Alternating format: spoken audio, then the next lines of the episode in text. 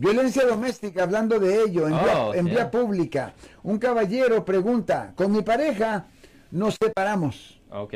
hace tres meses por una denuncia de violencia doméstica que no pasó. Ella, dice el caballero, pues contando la historia al lado de él, era muy celosa.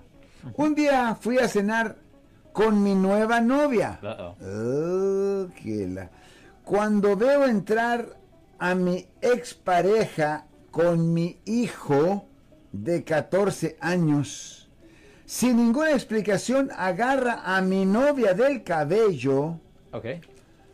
yo, pues como que se me calentó la sangre, la tomé del cuello para que la soltara. Ok. ¿Ya? Visualizas esto, ¿no? Ok, ya. O sea que la, la ex esposa ataca a su nueva novia, la tiene del cabello y él agarra el cuello de la ex Ok. para que la soltara. Llega la policía, Ya. marcas de mi mano quedaron en su cuerpo, me imagino que en el cuello, y fui arrestado. Ya. So, la cosa es esto. La primera pregunta que se tiene que hacer es esto. Una persona sí tiene derecho de usar la fuerza mínima necesaria para protegerse a él mismo o, para proteger a otra persona de sufrir un daño. Ahora, la pregunta que se tiene que hacer, y es necesario ver el escenario, porque aquí las palabras no es suficiente. Es necesario saber exactamente y ver exactamente cómo pasó el incidente.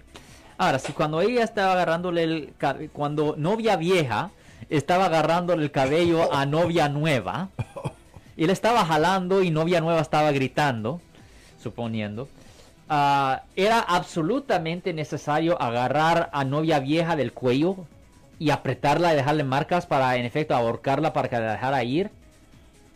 Eh, no creo que fuera tan necesario.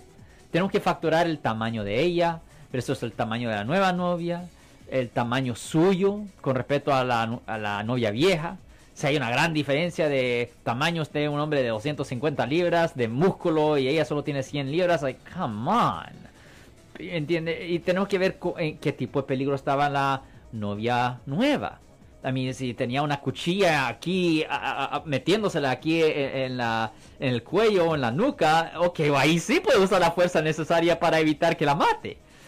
So, tiene, recuerde que so- sí se puede usar fuerza contra persona, pero tiene que ser la fuerza mínima necesaria para evitar daño. X. ¿Y quién es últimamente el que El jurado decide eso. ¿El juez o el jurado? jurado. 12 personas de la comunidad que ven la evidencia y Ah. escuchan la evidencia. Las y ellos, de las marcas. y ellos votan basado en sus sentimientos, no en la verdad.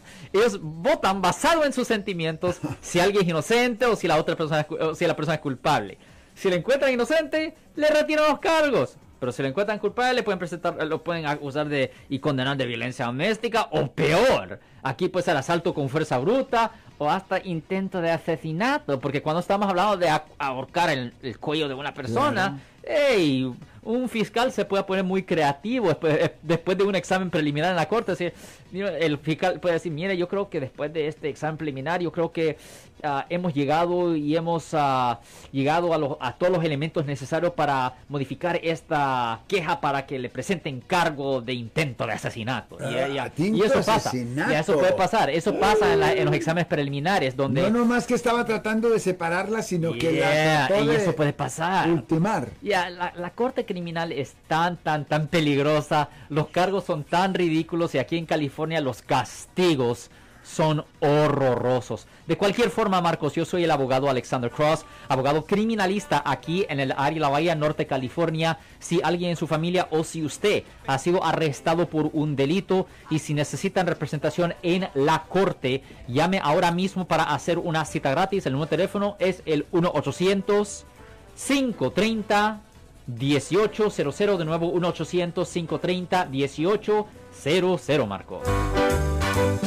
Si les gustó este video, suscríbanse a este canal, aprieten el botón para suscribirse y si quieren notificación de otros videos en el futuro, toquen la campana para obtener notificaciones.